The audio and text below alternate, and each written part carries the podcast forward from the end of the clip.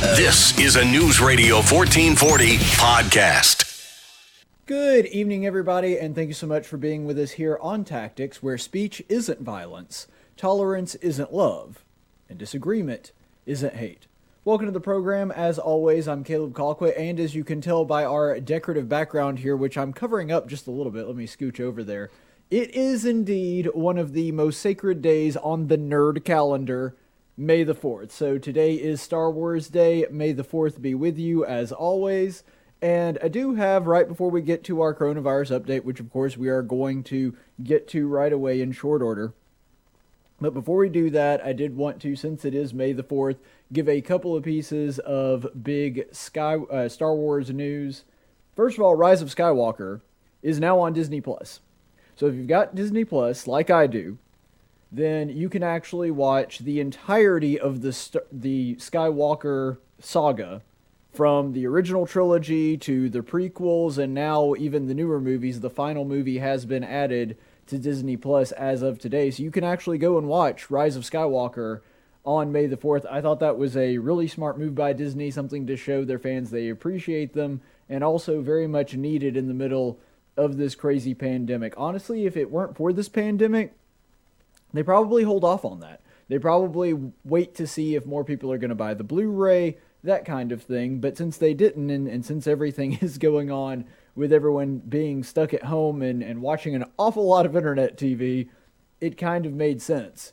And if you're interested in Star Wars and, and have Disney Plus, then that's of course not the only great Star Wars content you have. The Mandalorian, the entirety of that series is on. I've personally not watched it yet, which I know a lot of people find shocking. I, I just haven't got around to it, and frankly, there's not as much draw for me because I'm so Jedi centric, and the the Mandalorians don't really interest me all that much. But anyway, it's out there, and I intend to watch it at some point. So I, if that's something you're interested in, you can go ahead and do that. There's also, and this is something that I found out just recently. I've been watching it. I just haven't finished it yet uh, the entirety of the Clone Wars series is on there, including a brand new season. And I've seen the first four or five episodes, and I believe that there's a few more, but they actually have a final season of Clone Wars that they made specifically this year for the conclusion of that. So lots of great stuff going on on Disney Plus. If you are at all interested in Star Wars, pretty much all the Star Wars content you could want is right there. I think there are a few things that people have talked about that are missing, but Solo, Rogue One, all of the, the major movies, all of the TV series, Star Wars Rebels, it's all there. And right now, when you've got nothing better to do, it makes sense to be doing that. So, Disney also announced today, and this is the, the big news that I was talking about, that I believe I'm saying his name right. It's a strange name. Taika Waititi, that's the dude's name. I maybe I'm butchering the pronunciation, I don't know, but that's his name, Taika Waititi, will be directing a Star Wars movie. Now, there is no news on what that might be. It's not going to be something from the Skywalker saga. We know that because Disney already announced that they were wrapping that up with episode 9. But he will be directing a major Star Wars movie. Now, whether or not that's something in the main series, whether it's a spin off movie, it's hard to say, and we're not going to spend a ton of time on that because, like I said, we got to get to our coronavirus update. But a couple of suggestions that I heard today that were thrown out there were Obi Wan Kenobi, some kind of Obi Wan movie, which, by the way, Disney has been talking about doing for some time. They also talked about doing a Yoda spinoff, but the thing is, that Yoda spinoff already got nixed at one point, and maybe they're bringing it back, and that's the project that he's going to be working on but I kind of doubt it. I, I could be wrong, but it seems to me that Obi Wan is more likely. There has also been talk of doing a new Old Republic. I know that sounds like an oxymoron. A new Star Wars series based on the Old Republic. So it's a new Old Republic series. Uh, for those of you that aren't as familiar with the Old Republic in that time period, it's a period of about a thousand years before the Star Wars saga and it's basically before the the rule of two, And so you do have armies of Sith and Jedi fighting with one another. So the way that it works is Sith are actually able to take on multiple apprentices. There's a Sith empire going on, so there's just Sith all over the galaxy. So the the bad guys with the red lightsabers, and they wind up just with these massive galactic wide battles between the Sith and the Jedi. So it's not Sith versus a bunch of stormtroopers, or sorry, Jedi versus a bunch of stormtroopers or Jedi versus a bunch of droids. It's actually a lot of Jedi and a lot of Sith. And so that's a really interesting way that they would try to take it. Uh, I'd really love it. I love the Old Republic games. Well, I, I love the Old Republic game. I don't like uh, the Old Republic, the, the main ones from Xbox and Xbox 360.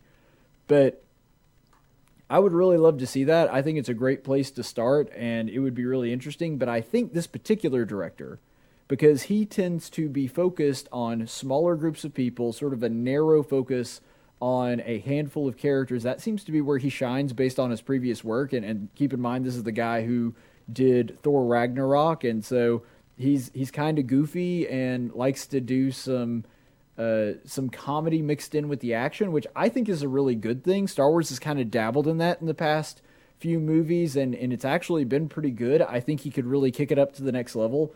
And I think an Obi Wan movie is most suited out of all the things that we've talked about for him. Maybe I'm wrong. I don't know. That that's it's possible that that's uh, not going to be the the way that it goes. But this is the guy who helped direct the season, or this is the guy that did direct the final episode of The Mandalorian, and so he's already worked with the Star Wars series. He's already proven that he understands what what Star Wars is supposed to be. I think it's a good hire and I'm really looking forward to it. Like I said, I think the most likely scenario is that he winds up directing an Obi Wan film. And one last thing before we, we move on to our coronavirus update.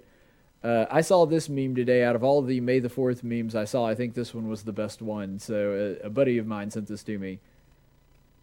If we can pull it up. There we go. All right, yeah. How you feel when you pull out your Bible in service?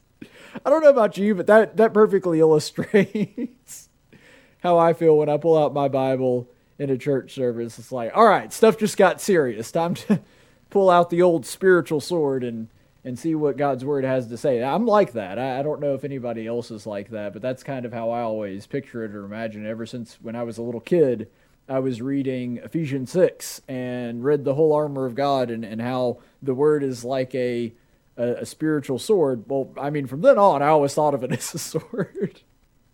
Because uh, you guys know what a, a, fantasy and, and sword nut I am. If you've ever seen some of my Geek End episodes and, and some of the, the more nerdish side of, of what I do. So let's go ahead and jump into our coronavirus update.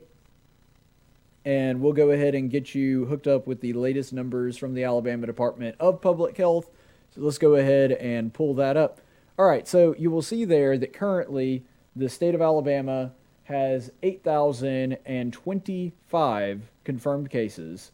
We have 100 and or sorry, 103,117 tests that have been conducted, 296 deaths, and then 1,064 hospitalizations. So this was an interesting one, and it, always there's always sort of a, a, data dump whenever it comes around to Monday because we haven't had a show since Thursday, and so there's a lot to process. So we're gonna go over that as concisely as we can here. Now, uh, the confirmed cases has been 123 added to the confirmed cases since Thursday, and 296 deaths. Now, I, I, want you to go ahead and look at the confirmed cases here, just this graph that shows all of the, the total confirmed cases. One thing that's really interesting about this one is that it's remained fairly steady, and then you're seeing that there is at least maybe some early signs here of a leveling off period there at the end, but I think the one that gives you a better visualization of how we're doing is the new cases day by day. So let's go ahead and pull that up. All right, now this is tells a different story because what appeared to be a a pretty consistent slope when you're looking at the totals, you can see that it's a little bit different here when you're looking at new cases because we've actually actually seen an uptick in cases. we're actually seeing several new cases uh, for the past several days because it, remember the last time we had a show was four days ago.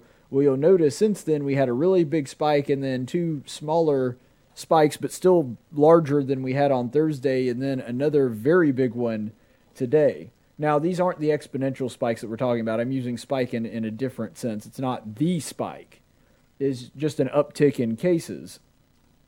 But there's a couple different ways that this could be understood, and, and we could sort of dig into this to try to figure out what exactly this means. Because I think there's a couple different ways to read this and, and read the reason behind it.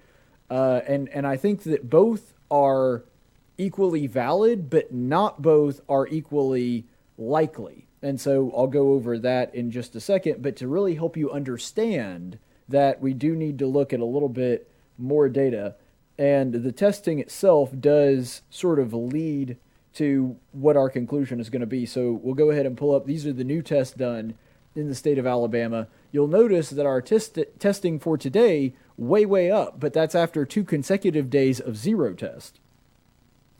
And if that's the case, then that means that probably what happened is there was some kind of reporting error or bookkeeping error because it's unlikely that for 2 days the entire state of Alabama had not one single test for the Wuhan coronavirus. It's more likely that the testing facilities either couldn't report them or, or whatever.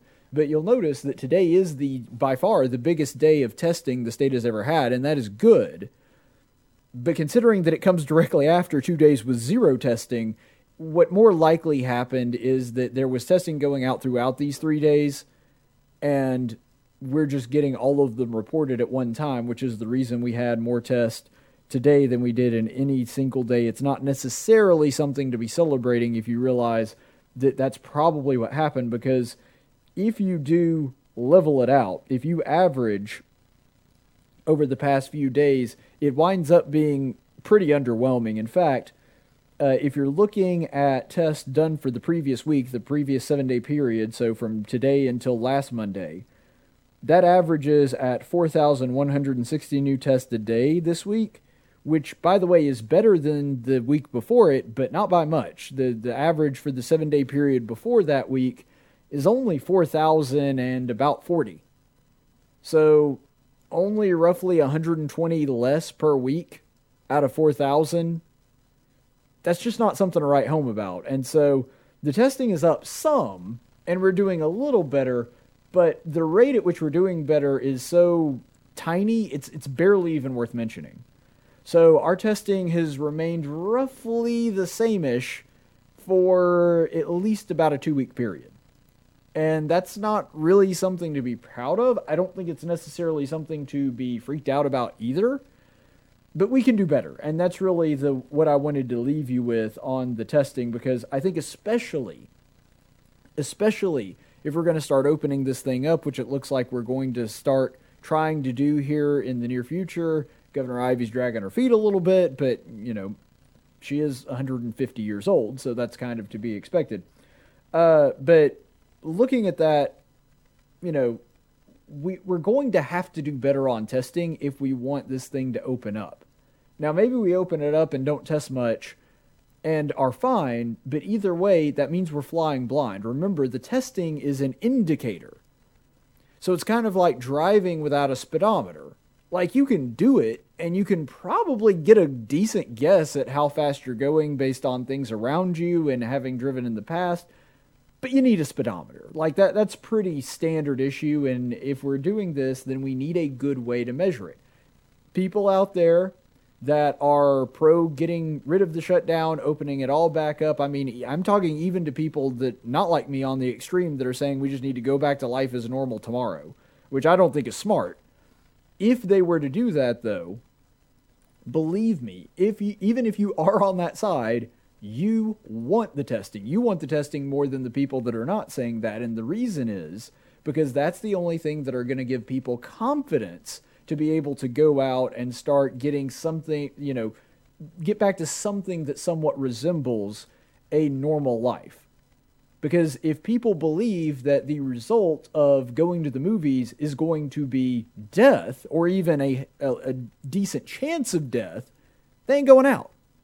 And so the testing is really going to help us with our level of public confidence, and that's the reason that it's it's super super important, regardless of what side you are. If you're somebody that's super concerned about the virus and, and thinks that it's the apocalypse and we should stay locked in our houses until January, I think you're a nut. But the point is, if you're that person, you should really want more testing.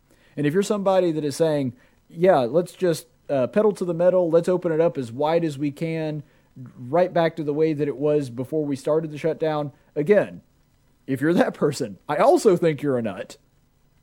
But if you are that person, you should also want a lot of testing. Uh, either, both sides would be benefiting from testing regardless of, of what they want the result to be or, or what they want the policy to be. And uh, it's really something that we need to do a better job on. Let's also go and, and look at this. Speaking of numbers and data, let's go to the new coronavirus deaths in the state of Alabama. Some really good news here because you'll see, and, and remember we talked about it a couple weeks ago. We had those two really big spikes, and we were afraid that that was going to be something that was kind of normal. And you'll remember that I said that if we stayed on that projected path, then we were going to reach our estimated death tolls within like a week. Luckily, that has not happened. And we've started to back off. And one thing that I will note that is interesting is that it doesn't seem, which by the way is consistent with the data that we've seen on a national level, comparing states to states and even comparing states to European countries, that the level of openness of a state does not contribute to its death toll. States that have opened up, states that never had stay at home orders at all, some of them are doing significantly better than states that implemented very early stay at home orders. And so I don't see any correlation here. In fact, you'll see that the death rates have actually gone down significantly compared to when the stay-at-home order shutdown was was in full effect and you know pretty much everybody was abiding by it here in the state of Alabama. And you'll notice over the past few days, especially the past 3 days, we've had very very few deaths. In fact, it's so small you can barely even see it on that chart. Now, full disclosure here, you, you may notice that those days where we had zero, zero, and then I think just uh, six, yeah, I, I, believe that's the figure. So over the past three days, we had zero deaths, zero deaths, and then six deaths today. Now, the thing that you may want to re- remember here, and to put that into proper perspective, is that could be the weekend. Because you may recall, and we've talked about this on the show as well, that even though it's a very odd phenomenon, and I'm not really sure why it does this, it's important to remember and to note that for whatever reason, the deaths are always down on the weekend. And that's not just in the state of Alabama, that's nationwide. It's a very odd phenomenon because of all the statistics that might be affected by a weekend, that one would be the one that you would think would be most immune to it, but actually the opposite is proven to be true. For whatever reason, people just are not dying at the same rates on weekends, and, and that's a really baffling phenomenon, but that's the way that it is. I say that to say it is possible that what we're seeing now with those super low death rates, where we're having multiple days back to back with no deaths at all, and then having one with under under 10, so in the single digits, that's probably not the new norm. That's probably not going to be a trend that we're able to stick with for very long. And we're probably going to see an uptick in those throughout the week and then a similar drop again in the weekend if the trends that we've been seeing are indicative of the trends that we will continue to see. But that being said, it is a good sign. It is a really good sign that fewer people are dying from this thing and we're on a downward trajectory, especially considering where we came from on our total number of deaths. And another statistic that might help us understand this is hospitalizations. Now, you'll look up there at our hospitalization rate, and you'll notice that hospitalizations actually are up today. They've been down over the past couple of days during the weekend, which again, that would be one that you would think it would be the opposite, that you would actually have more hospitalizations in the weekend, but no we've actually seen a, a, dip in hospitalizations, which, by the way, hospitalizations don't have the same weekend trends that deaths do, and so those aren't necessarily ones that are affected much by the weekend. And yet we have very low rates of hospitalizations on the second, the third, and today. So that's a really good sign as well. Uh, I think that the main thing to look at with this and, and to look at these numbers, because just to, to sum up what we've done so far and looked at, our cases are up, but our hospitalizations are down, and our deaths are down. Now, there's a few reasons for this explanation. I'm going to give you these two possible explanations, and frankly, I think one is more likely than the other. I'm going to give you the one that I believe is the more likely reading, but both are plausible. It is possible that it's a combination of these two, or it's possible that the latter, though less likely in my opinion, is the actual explanation. So the first one, which I believe is more likely, maybe because I'm just, I don't know, pessimistic on this whole thing. You have to remember that these are lagging stats. Hospitalizations are lagging stats. Usually, the way that the trends go is that they're a few days behind when the confirmed rates go up. So you have more people get sick, they stay sick for a few days, they get hospitalized a few days afterward. Deaths are the same thing, a little bit longer lag. So if you have a spike in cases, you're going to typically have a spike in deaths that tail it by about a week or two. Usually more than a week, less than two weeks, somewhere in that, that sweet spot is where you're going to see a correlating spike between confirmed cases and deaths. What's interesting about this trend, though, uh, because I, I, do think that it, it could be lagging, and we did have a decrease in total confirmed cases last week. So it is possible that what we're seeing with the reduced hospitalizations and the reduced deaths is just a result of the fact that the previous week we had significantly less confirmed cases than we did. Because, like I said, testing remained relatively stagnant. So we were testing at about the same rate this week as we were last week, and so you can't just chalk up the coronavirus cases to an increase in testing. So if we have more cases, less hospitalizations, less deaths, that's one that's one very plausible explanation that it's because it's lagging and if we do see this increase in cases right now, we should be expecting an increase in deaths and hospitalizations on down the road. And by the way, that's not really necessarily anybody's fault if that takes place, that's because we always knew that when we were going to start opening back up, that that would increase deaths, that would increase hospitalizations. That was always part of the plan. We knew that going in. The shutdown was never intended to prevent deaths or prevent people from getting the disease. It was always, from the very start, intended to flatten the curve. And the reason that we wanted to flatten the curve was to keep our healthcare system from getting overwhelmed. Now we're more or less caught up. We have way more ventilators than we thought that we would need. Not a single person in the United States that needed a ventilator has been unable to get one. We have a large surplus of a lot of the medical supplies that we thought that we would need when it came. We're, we're still a little lagging on personal protective equipment, but as far as ventilators and having hospital beds and ICU beds, we're actually doing very well on those. In fact, we, we may be doing too well. Our hospitals are virtually empty at this point, and we've talked about that on the show as well. And so, because of that, we knew going into this thing that once we start opening it back up, those numbers were going to start skyrocketing. Now, we don't want to cause it to go up in a straight line and have that exponential spike beforehand because if that was the case, then we didn't flatten the curve, we just delayed the curve. So it seems as though what's going on here is we are going to see an increase, we're going to see a bump, but that bump is not going to be something that our healthcare system cannot handle. That seems to be what is going to happen from now on. You may recall that when we were looking at, in fact, I'll just go ahead and pull this back up here real quickly. When we were looking specifically at hospitalizations within the state of Alabama, one of the things that you are going to notice right there is that our hospitalizations, and remember, this isn't stagnant, so, you know, people cycle in and cycle out. People are hospitalized for a while and then they either unfortunately pass away or they are released from the hospital because they've recovered. And so, what you're going to notice is, if you're looking there, that our hospitalization rate, which is on the decline, that's going to be significantly lower than what our ultimate threshold is that we talked about very early when this thing was coming up that we needed to keep the hospitalizations roughly below 800 to ensure that we had, or sorry, 1600 to ensure that the 800 ventilators available to Alabama were available. Well, since then, we've increased the number of ventilators, and that means that that number has increased, and we're nowhere near that hospitalizations, even in total, much less when looking at, um, much less when looking at how much we would have to have in there at one time. So we're not even, or I'm sorry, we barely passed the 1,000 mark for the entire month.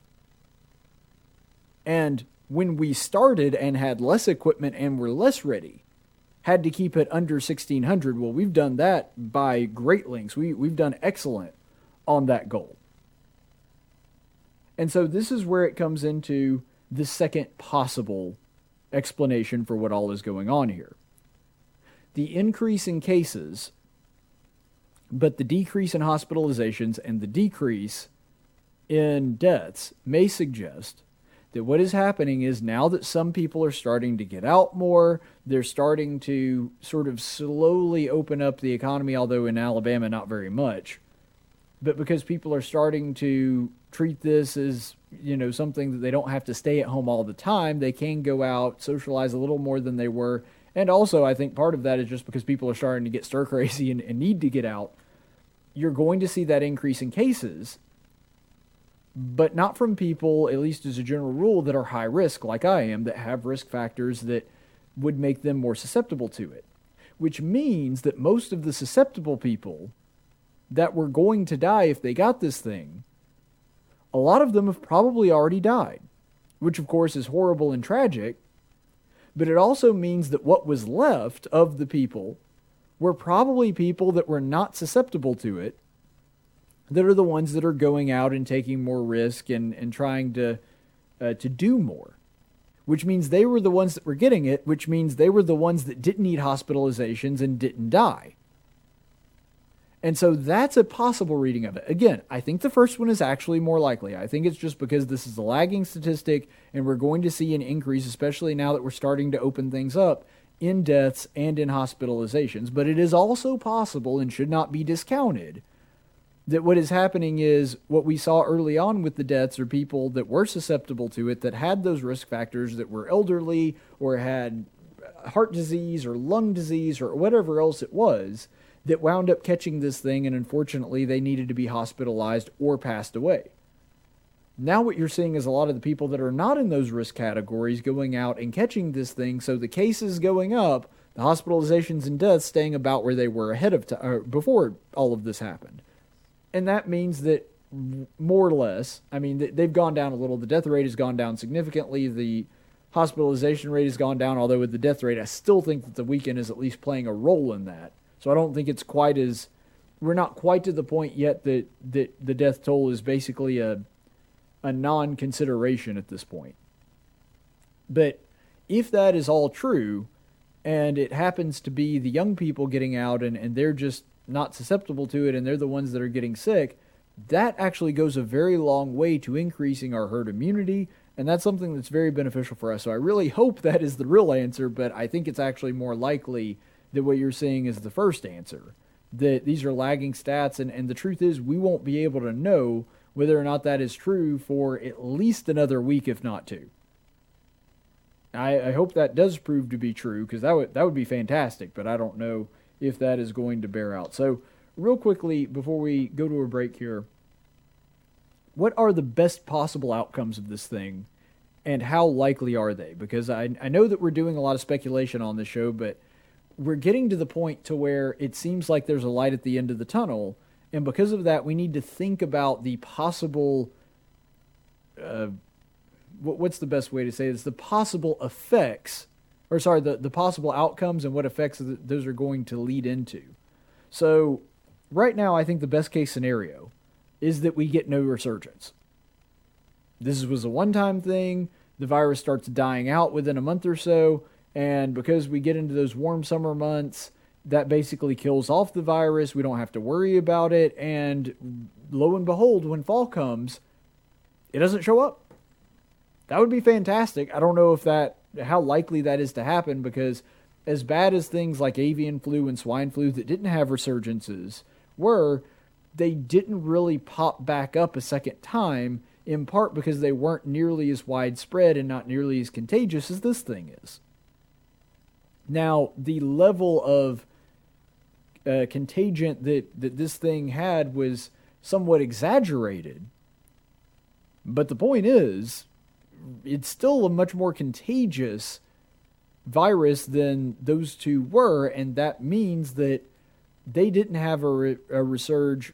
This one might. This one might continue to live on at some point, for example, in the southern hemisphere where it's significantly colder, uh, or is going to be because remember they're in their winter right now. And so, what we're having to deal with is that it is quite likely that we're going to have some kind of a resurgence the odds of having no resurgence is low, not impossible, but I would say that the likelihood for that one is low. Our second base case scenario, we get a vaccine. Now, I think that that's certainly possible. If we do have a resurgence in fall and this becomes a yearly thing like the flu, then what's probably going to happen is we are going to develop a vaccine, but you have to keep in mind that developing a vaccine for something like this, that can take years it can take decades. I don't think it'll take decades, but it can take decades. I could see realistically a vaccine for this thing because so much money has been sunk into it, and especially if we get a resurgence for it, realistically, I do see a vaccine for this thing being developed within the next two, three years. Now, remember that we were on our way to a SARS vaccine which by the way, this is a strain of SARS. The, the actual scientific name of the virus is SARS CoV 2. But when it came to SARS, we actually were developing and working on a vaccine, but it didn't have a resurgence. And so the money dried up and, and the interest in working on that kind of went away. And so, because of that, if this thing has no resurgence, we probably never get a vaccine. We, we probably just drop it as a project. I think that we probably should develop a vaccine just in case. But regardless, that is a, a possible outcome. Now, if we do get a vaccine, I think it's unlikely that we do before fall. So even in the scenario, which I think is the second best case scenario, even in the scenario where we do wind up getting this vaccine, I don't think it shows up for at least a couple of years. And I think that, that that's working at like the flash levels of speed being able to get a vaccine like this out within just two years. So two, three ish years, it could could be four or five. We just don't know yet. Now the third best case scenario, this is an effective treatment. So if we just find a treatment that backs you off enough to where if you're a relatively healthy person, even if you do have maybe a risk factor or two, that it's not going to kill you, that's going to go a very long way in reducing the lethality rate. I mean, if we can just, if it only works on half the people that have this virus, that cuts the lethality rate in half. And if this lethality rate is somewhere between 0.2 and 0.6, which the latest studies would indicate, being able to cut that in half would bring it down to roughly flu levels.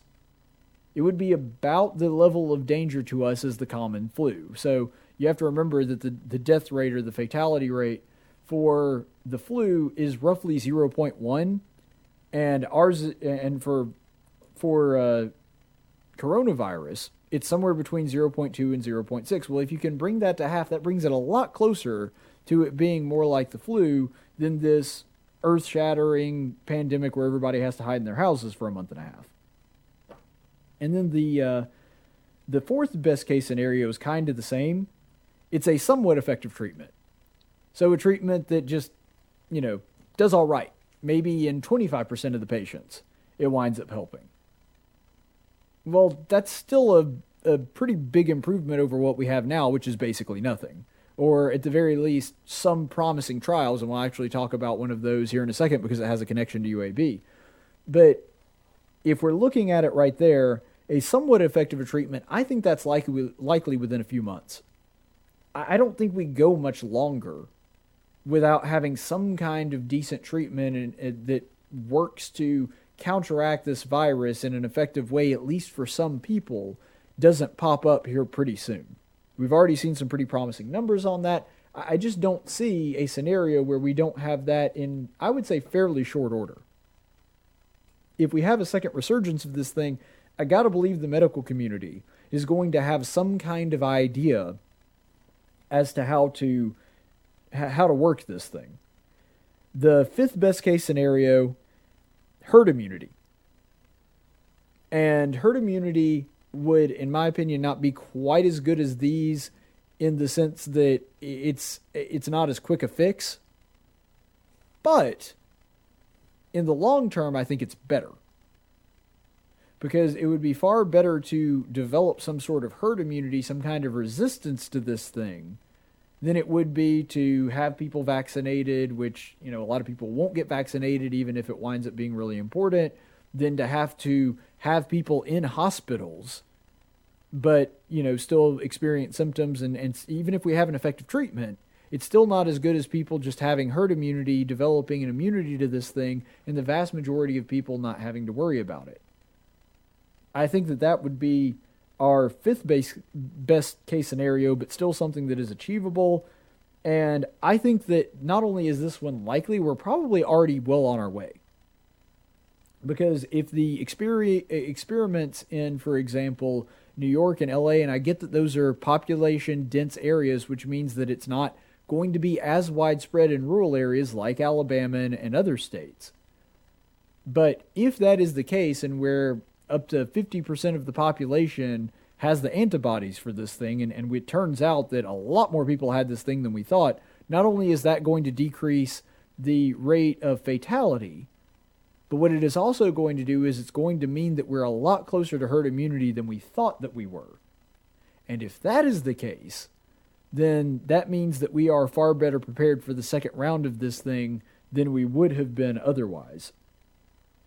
Worst case scenario, nothing, and I say that's virtually impossible. With everybody working on this towards treatments, towards vaccines, and then also the fact that we already have pretty good indications that we're well on our way to herd immunity, nothing seems like an, an, impossibility. There's just no way that it's this bad uh, continuing on. Now, that doesn't mean that the second wave can't be worse. I'm just saying from a medical perspective, because I mean, you know, th- this thing could sneak up on us and catch us with our pants down and, and go through the population very quickly and still overwhelm our healthcare system. That is still a possibility in the second round of this thing.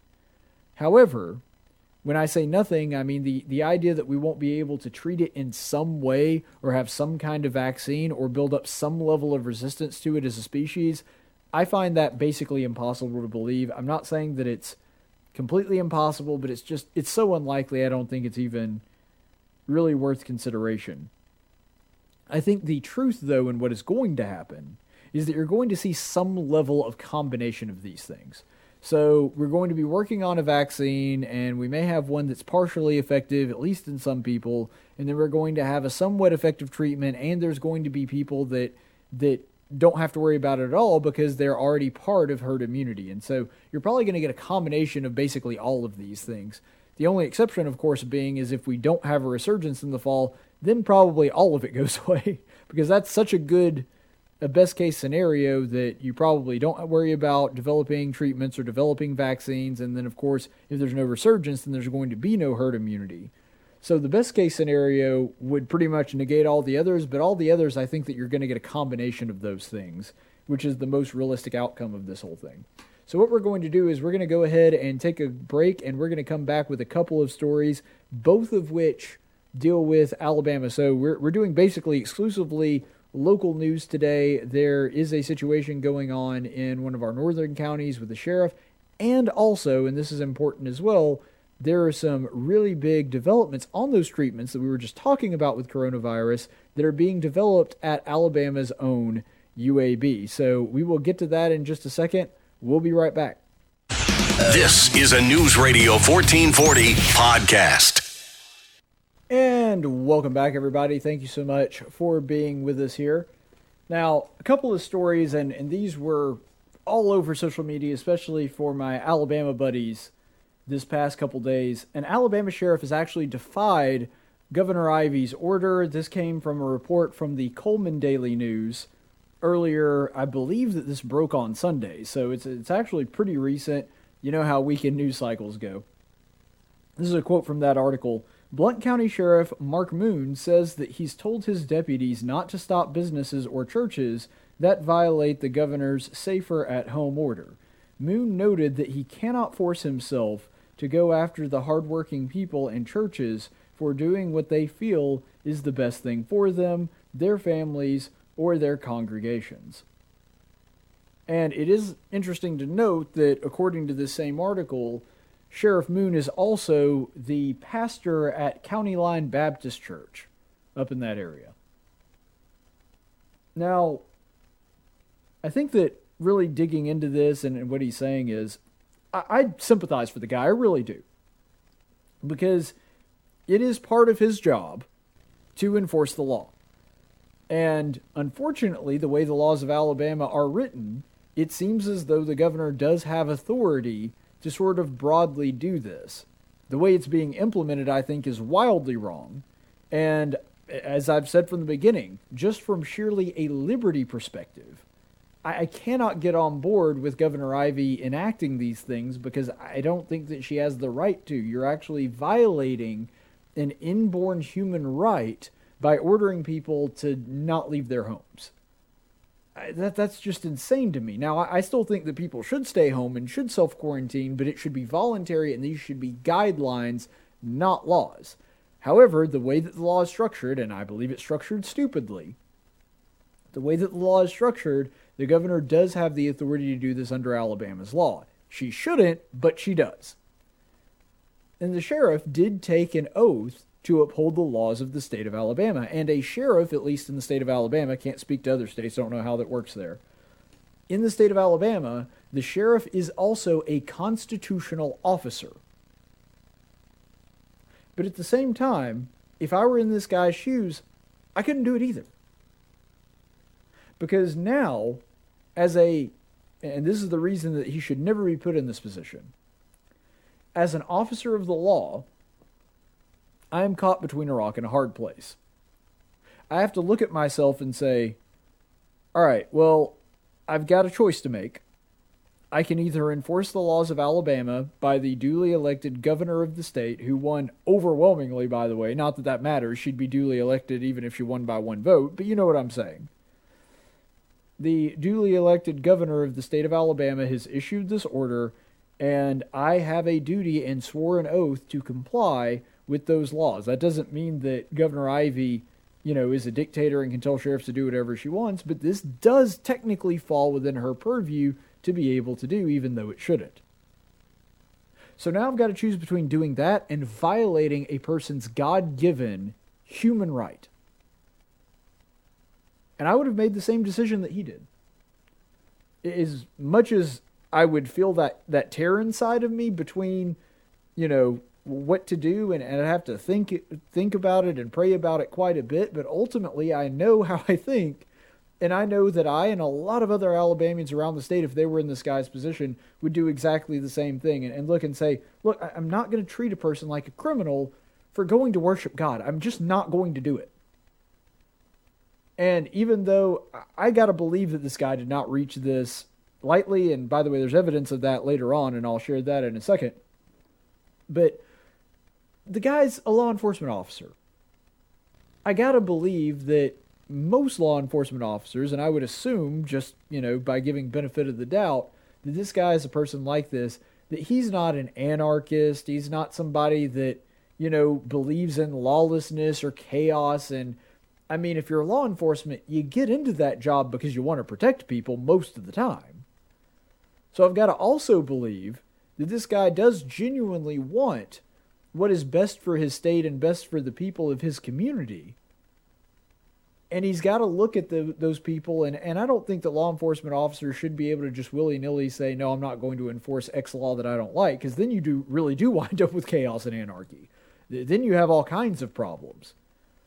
But I'm just saying, if I'm in this guy's shoes, I, I think I'd probably wind up doing the same thing. I don't think I could have done that. And I would as somebody that that has a job and part of the reason that my show started a little late is because I was doing stuff with my other job. Uh, being a disciplinarian and somebody that, that does have to deal with policy violations and that kind of thing, there are rules here on Faulkner's campus that I am in charge of enforcing that I don't like. Multiple of them. but I took the job. It's my job to enforce those rules. And I knew when I signed up for this job, there were going to be rules that I didn't like, but I already said to the, the staff and my boss and, and the university as a whole, I'm going to be the guy that enforces them. I am okay with taking on that job. I agree with, you know, 98% of the rules probably here at Faulkner. It's the 2% I don't, but I'm still in charge of enforcing them, and so I got to do it regardless. That came with the territory. That's not the case with this guy. Because I've got to believe, as a duly elected sheriff of the state of Alabama, who is a constitutional officer under our, our constitutional structure, the way that Alabama's constitution works, that he's looking at these orders saying, if you see a person, if you see more than 10 people gathering in a church together, you've got to pull them out of that church and arrest them or find them. He's got to be looking at that and like, hey, I didn't sign up for this. When I became a sheriff, this was not what I had on my agenda. And I get that, that he did know going into it that laws could change and there might be some things that he'd have to enforce that he didn't want to. But when it comes to that, I mean, that's a deal breaker, man. That's a thing where you got to sit back and, and look long and hard and go, mm, finding people for worshiping, yeah, c- can't do that. That's a violation of human rights. I didn't know that I was going to do that. It's the same thing that we had a couple years ago with the whole gay marriage thing with the county clerk in Kentucky. Basically, her stance was I didn't sign up for this when I was elected and took the job. This was not part of it. And so this is a guy that is really caught in an impossible position. And he has to either violate his conscience and God or the executive order that Ivey passed down the safer at home orders. And basically, the way that he handles it is he just instructs his deputies, he's like, don't, don't do it. And, and I feel for the guy. But as further clarification for his thought process to help us understand how he arrived at this conclusion, he does speak up earlier today in a interview done by ABC 3340 where he said, and this is a quote directly from Sheriff Moon Here's what the order is. Here's what the order says you can do.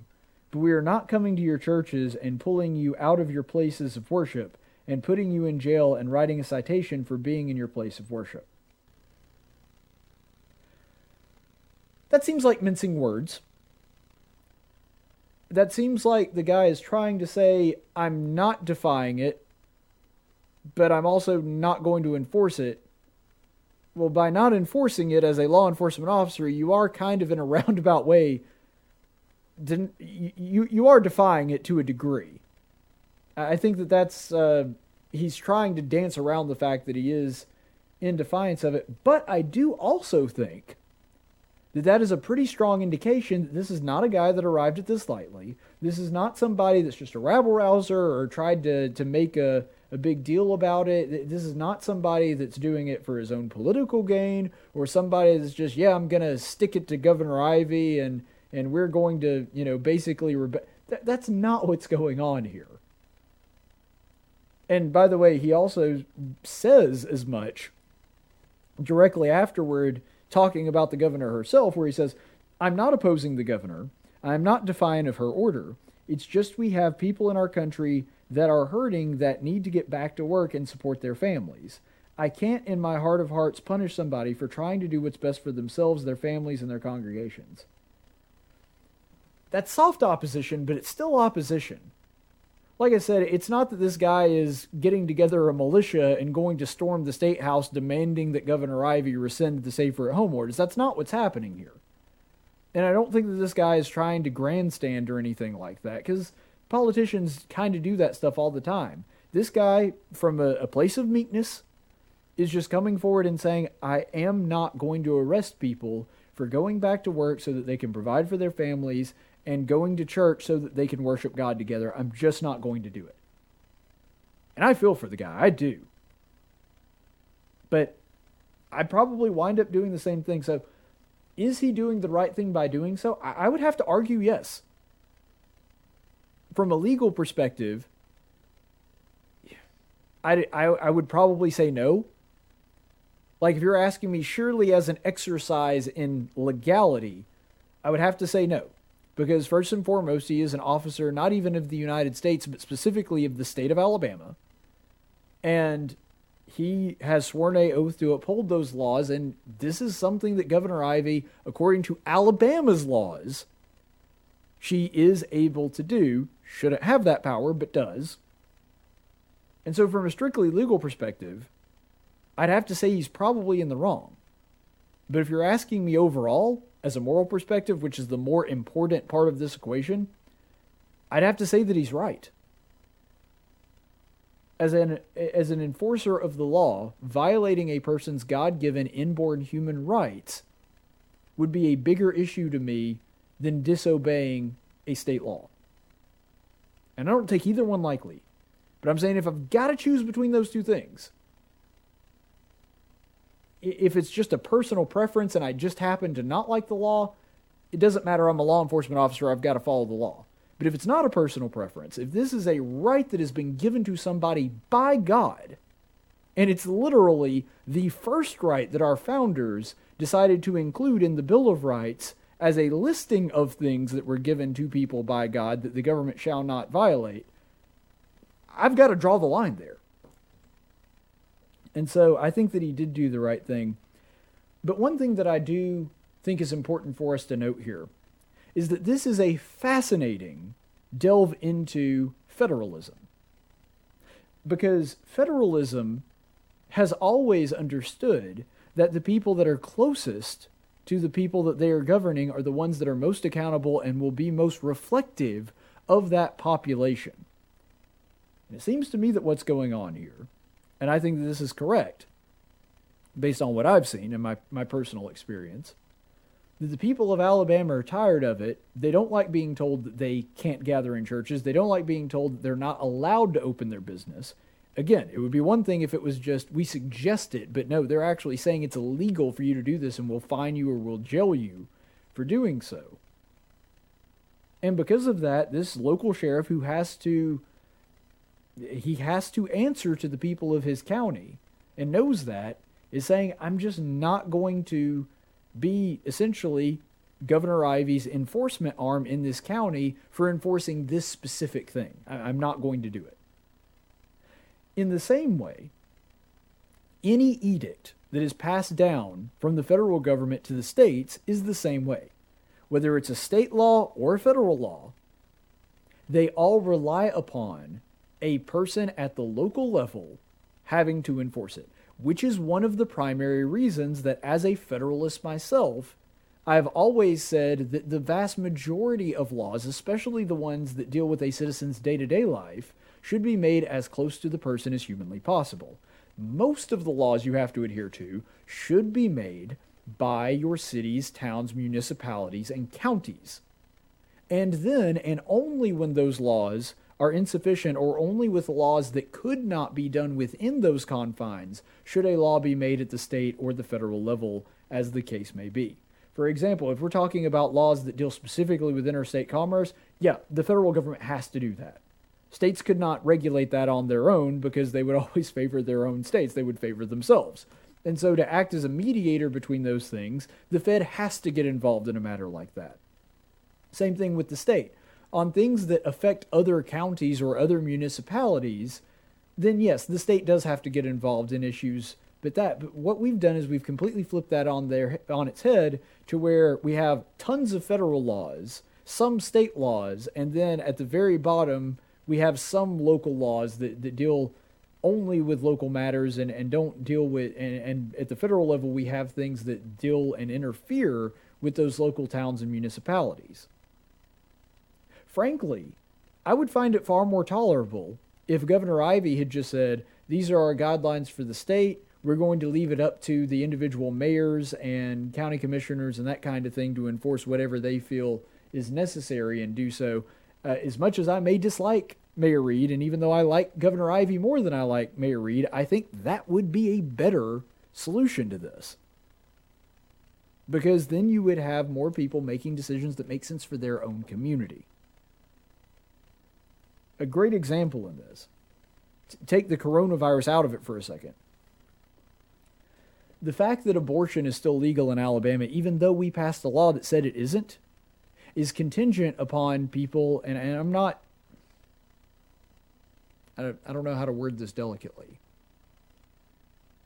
I understand why they have not done this yet, but I would be willing to call their bluff on it if I were in their position. When it comes to things like abortion, and since Alabama passed a law stating abortion is legal is illegal, I would shut down those offices and basically dare anybody at the federal level to come enforce their own law. Now, they might enforce it, and they might come down with the army or whatever and make it to where people can get an abortion in the state of Alabama. But you better believe that if I was in charge of enforcing that law, buddy, they would have to come and do it themselves and keep people, keep members of the military stationed in Alabama to make that happen. Unfortunately, people in Alabama are not willing to do that, but that is that's again one of those issues where it's a God-given right and I have to draw the line. But the same thing is going on here. Because barring Governor Ivey sending state troopers specifically to Blount County to enforce these laws, there's not a whole lot she can do if the local sheriff doesn't enforce them. I mean, that's just the way that it is. And so, the interesting thing about this, and one thing that it does teach us about federalism, is that every law passed at a higher level of government, every single one is incumbent upon a local law enforcement official complying with that. You can argue whether that's a good thing or a bad thing. That's really beyond the scope of what we're going to talk about today. But ultimately, that is a rule of federalism that we should keep in mind. So, the only question that I have left in this is how long do we have to wait until this becomes common? Do you think, especially based on the rousing support that the sheriff received from a lot of his own constituents and people outside of Blount County from around the state of Alabama, do you think that if the safer at home orders continue to stay in effect, that you start seeing other county sheriffs do this? It's hard to say. I'm not really sure. Uh, I mean, I don't know. I, I could maybe see some of the sheriffs in, in Elmore or Autauga or some of the other surrounding areas just say we're not going to enforce it? Maybe. I don't know the sheriffs well enough to be able to make the call on whether or not they would do that or not. But ultimately, I think if this thing goes much longer, Sheriff Moon's not going to be the only one that's doing this.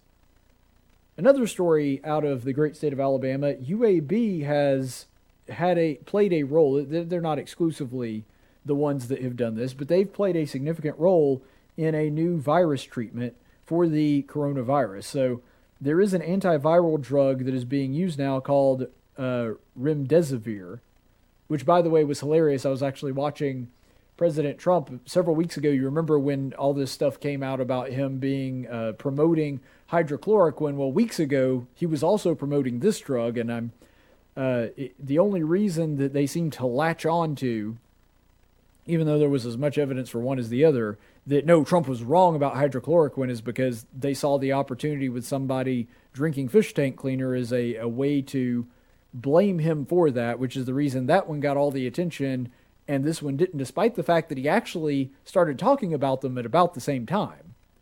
And in that same press conference, right after he talks about hydrochloroquine, he starts talking about this one, remdesivir, even though he pronounced it uh, remdesivir, like it, like it was French or something. I don't know, but anyway, that's uh, President Trump was doing that uh, even back when he started promoting hydrochloroquine. But this is really important because 68% of the patients in the study that were done on this drug actually improved with the symptoms of COVID 19 over the ones who did not which is really significant. And if this thing winds up being a treatment that, you know, it doesn't have to be a cure, but as long as this thing is going to significantly reduce the chances of dying from this thing, then this becomes a whole new conversation when it comes to when the country is going to open up, that sort of thing.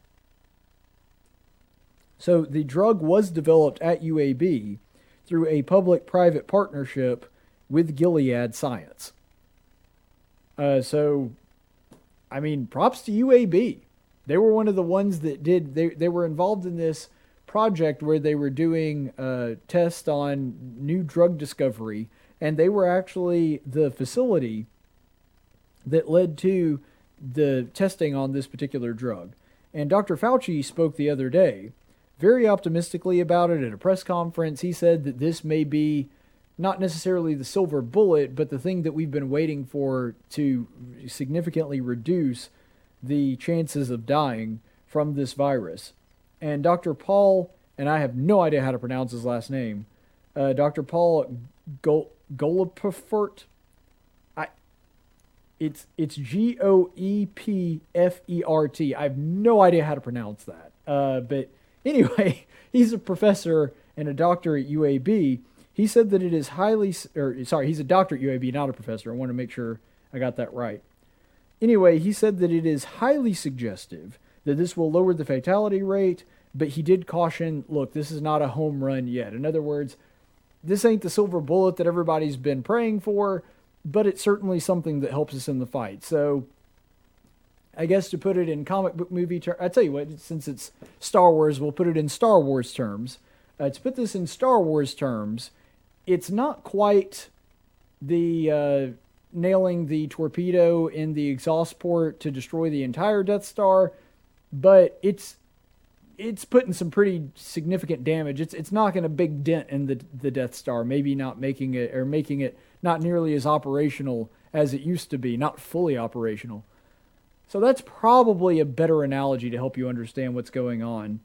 But one thing that is great about this, and one thing that this really puts on display, I imagine there are stories like this all over America. I do.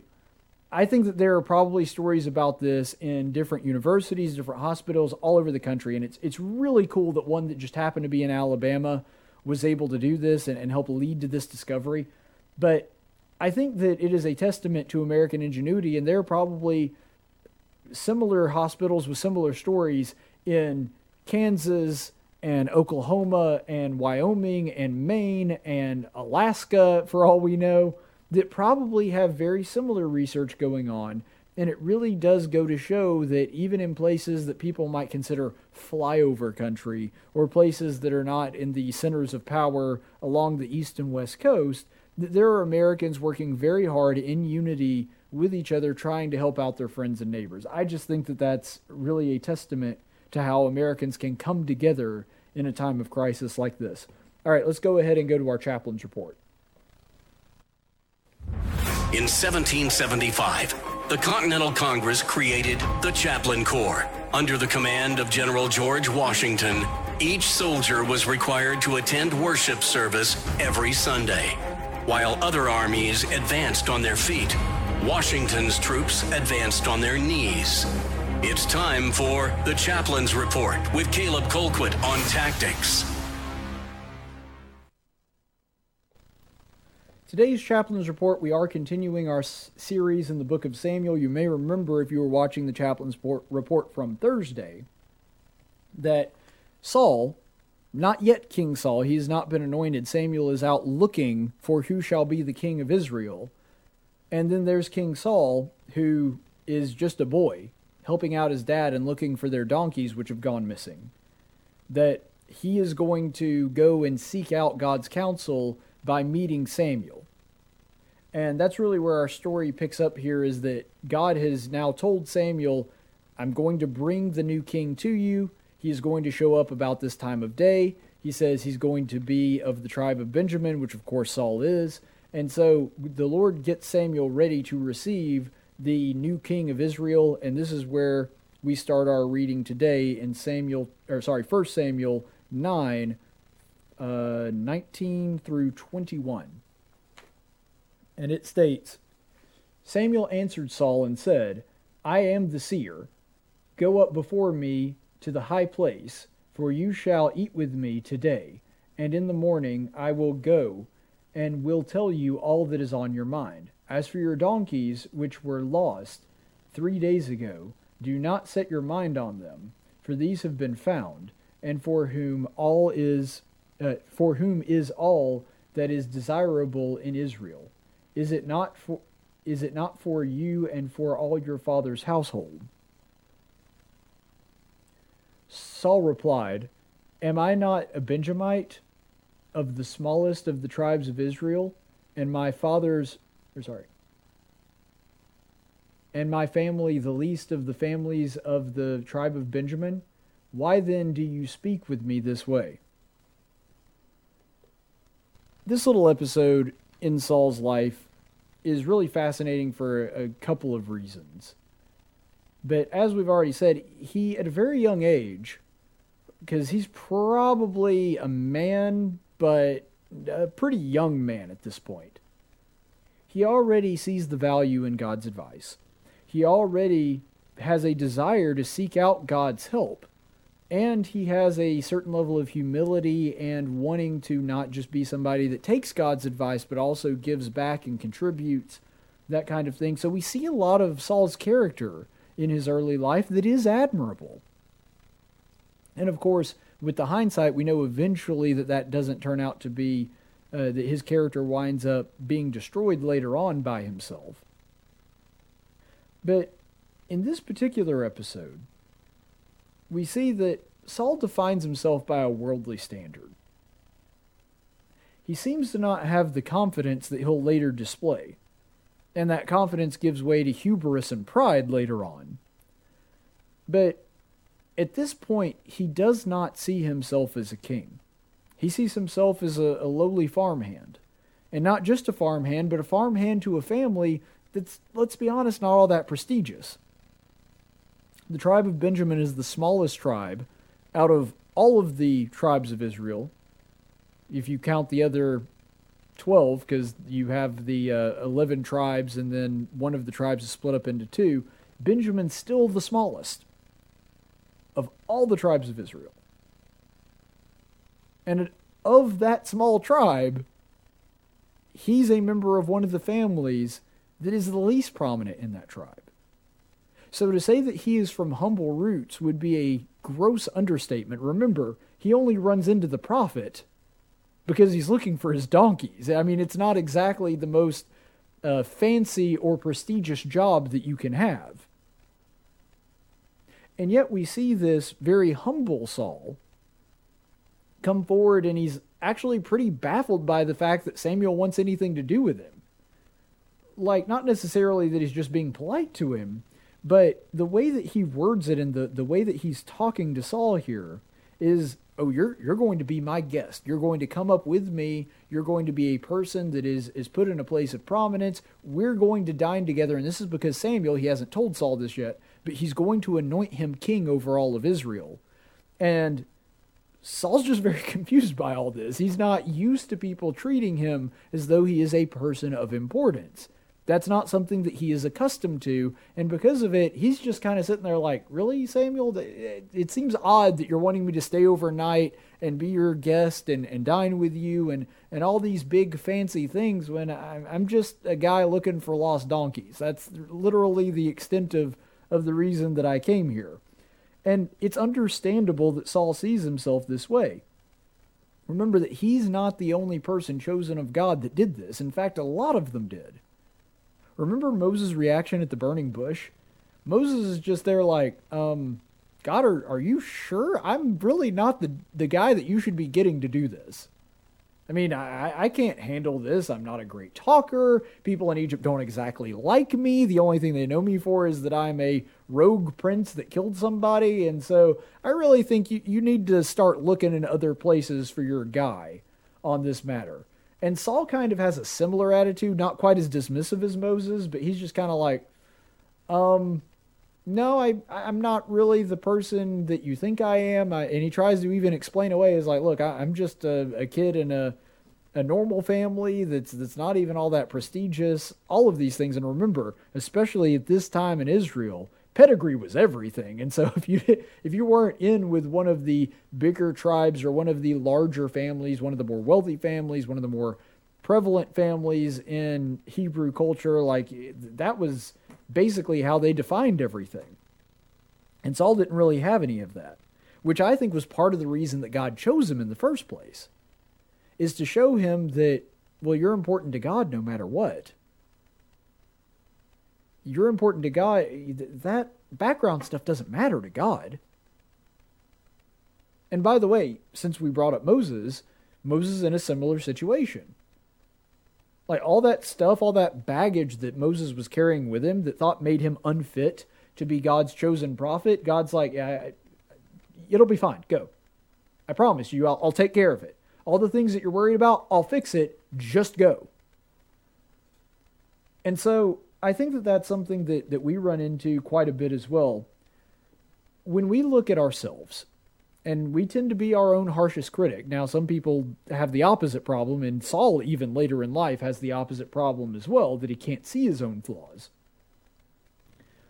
But a lot of us tend to be our own harshest critic. And part of the reason is because we know ourselves better than anybody else, except for God. And that's also because we're looking at ourselves right now as though we should be a finished product and aren't. That's not how God sees us. See, God looked at Saul and saw the best version of what Saul could be. And in a lot of ways, Saul was a great king. He wound up being a terrible king before it was all said and done, but there were a lot of things that Saul did along the way that made him a really good king, made him somebody that God would want to have as his anointed king to lead his people. Saul didn't see it at this point yet, but God did. When he spoke to Moses at the burning bush, Moses didn't get it, but God did. He understood all of this stuff ahead of time. When we see God calling other prophets, like Isaiah, Isaiah's like, I, I'm a little young. God doesn't look at those things. Anything that we're carrying around, any baggage that we have, anything that we think makes us unfit for God's service, God looks at it and says, No, I can use you. Now, He calls us for different things. He calls us for different things at different times, but ultimately, that remains constant. That whatever it is that we think holds us back or makes it to where we can't do what God asks us to do, God will take care of it. He never leaves any of his workmen ill equipped. Now, he may equip them with different things, with different talents, with different abilities, and he may do it for different purposes at different times, but ultimately, he never asks anything of us that he knows we would be incapable of doing. That's not who God is. And the same thing is true right here with Saul. Saul, who looked at himself and didn't see anything worth Samuel treating like somebody of importance, God looked at him and saw potentially a really great king. And the important thing about all that is not only did God see that, but he acted upon it. And even though God, because he knows all things, knew that Saul eventually was going to turn out to be a terrible king, ultimately he still gave Saul the opportunity to do what was right. He ultimately gave Saul the opportunity to serve him in a way that would be productive for both of them. And he does the same thing with us today. Yeah, we fail. Sometimes we fall short of what God wants us to do. We don't always accomplish the things that he sets out for us. But ultimately, there's always time to come back to him and to be the person that God envisioned us to be when he called us. The person that God knows we can be, not just the person we've allowed ourselves to become. If God made all of us and created all of us, don't you think that he made us adequately equipped for all of the things that he would ask us to do? Of course he would. He would be cruel and evil if he didn't. It would be sadistic, even, for him to require of us something that we are incapable of doing. That's why he sent Jesus in the first place. Because the thing that he wanted us to be, sinless, could only be accomplished through Christ. And so he gave us the only thing that we needed, the only thing that we lacked to be in a right relationship with him. You see, God calls everybody for something, and he never dials the wrong number. He never gets the messages mixed up. He never gives us a task that was really meant for somebody else or somebody that's better than us or better suited for us. If God asks us to do it, it's because he wants us to do it, not somebody else. And he doesn't ask us things that he knows are beyond our own abilities. You see, ultimately, our excuses and limitations don't matter if we have God, because if we have God, we can overcome those things. Saul, unfortunately, did for to for a while and to a degree, and then fell back into other problems. But think about all the people in the Bible that didn't. Think about how he calls Moses and, and Saul's successor David at times where they didn't have a lot to brag about from worldly standards, where the world would look at them and see nothing. God saw who they could be. And his divine intervention and providence worked to make them, or at least give them the opportunity to be that person. And that's the same God that does the same thing for us today. Stay the course, friends. Tactics with Caleb Colquitt. Only on News Radio 1440 and NewsRadio1440.com.